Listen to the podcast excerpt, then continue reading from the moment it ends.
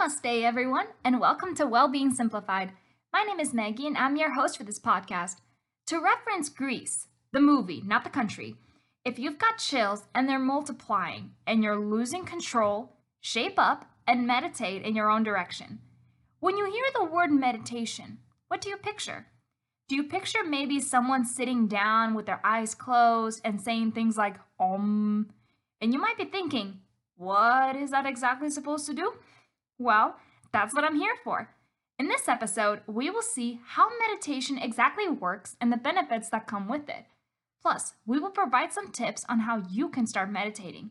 So, without further ado, let's get to it. But first, let's take a trip to the past to find out where meditation exactly began. Meditation is a practice that dates back thousands of years. But according to positive psychology, the exact creator of meditation is unknown, and neither is its origin. The earliest evidence of meditation is found in India around 5000 to 3500 BCE. Records can also be found from Taoist monks in China around the 6th to 5th century BCE. There are also links of meditative like practices in Judaism, Islam, and other global religions. But for today, I will focus on meditation in India specifically.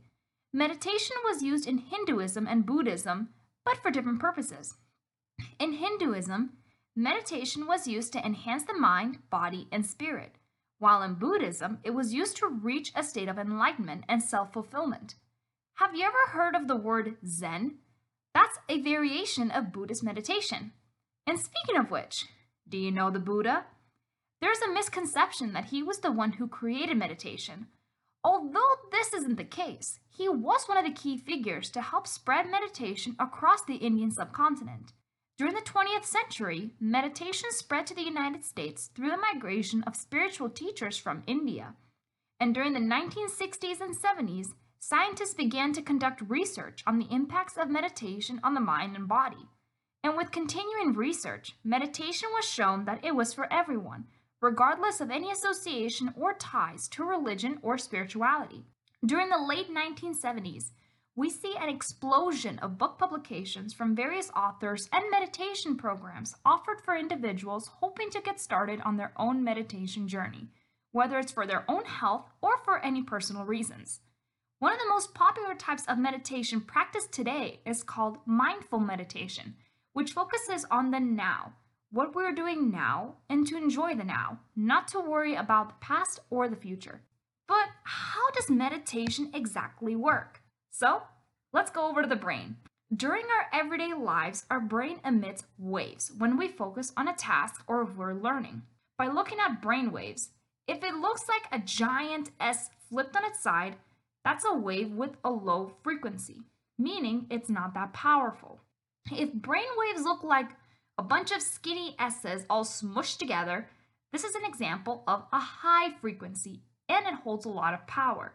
Frequency is measured with units called hertz, like how we measure mass with grams or pounds and length with centimeters or inches. But Maggie, how does this relate to meditation? The lower the frequency, the lower the amount of activity in the brain. With meditation, you're moving from higher frequencies to lower frequencies. According to an article by yoga meditation instructor Ashley Turner for the HuffPost, says that the lower brain frequencies allow for more time in between your thoughts, which will allow you to focus more on certain things. By meditating, your brain is transitioning from something called gamma state, which is 30 to 100 hertz, and it's when you're learning and active, to a theta state, which ranges from 8 to 10 hertz and is when we have reached a meditative state. Long practitioners of meditation will reach something called delta state, which is 1 to 3 hertz, and this is the state we will experience when we sleep. So, what can meditation do for you? According to the Mayo Clinic, meditation helps emphasize feelings of calmness. It can also increase self awareness, reduce negative emotions, and increase patience and tolerance. Let's go over to the Harvard Medical School to see it in action. Back in 2012, in a study conducted by psychiatry instructor Benjamin Shapero and Gail Desbordes looked at the effects of mindful meditation on the brain. They were able to see the effects through functional magnetic resonance imaging, or fMRIs. Participants learned to meditate over a period of two months, and images were taken before and after the meditation course. One thing that was noticed was the amygdala specifically, which is the portion of the brain that processes emotions like anger, aggression, and fear, became less activated after meditation. But here's the twist the subjects' brains were scanned not while they were meditating, but while they were doing everyday tasks. However, it doesn't stop there.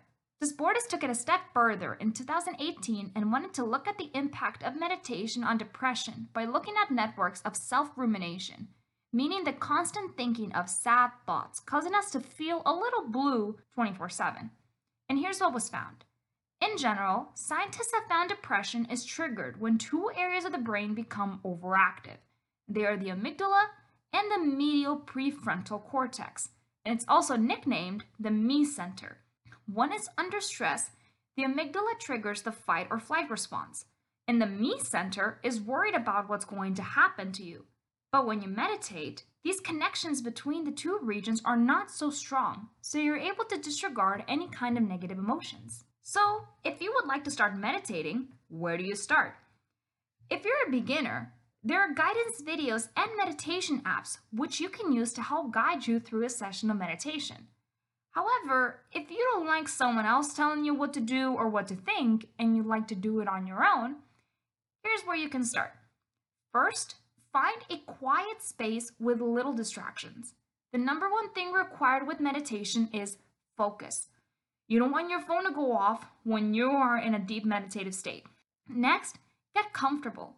Sitting down or laying down are good positions to be in. Next, relax. Quite often, you will need to focus on your breathing, as well as any other sensations on your body, whether it's the feelings of your limbs or feelings of warmth and relaxation. And lastly, you can have a mantra. A mantra is a repeated statement. It can be things that you're grateful for today, things that you're looking forward to doing tomorrow, or dreams that you hope to achieve. Maybe you might want to say Om when you meditate, which you might be wondering, why do people do that? The sound om is used as a way to connect with nature and everything around us. Kind of like how we can connect with other people with music, movies, books, any other interest that we might have, the sound om can be used as a means of connection. It also has a calming effect on the body. And lastly, there are several different kinds of meditations, and I have provided the link in the description box for you to explore and find out which kind of meditation is best for you. Meditation is a wonderful thing to do. I myself have meditated for nearly a year, and I would recommend it for everyone. It can provide some amazing benefits for your own health and not only make you feel calm, but really good. So give it a go. Well, that's a wrap for this episode of Wellbeing Simplified. Make sure to follow me on Instagram at Wellbeing Simplified 2020. New episodes are uploaded every Wednesday at 10 a.m. Pacific Time on Spotify and Anchor. Namaste and see you next time.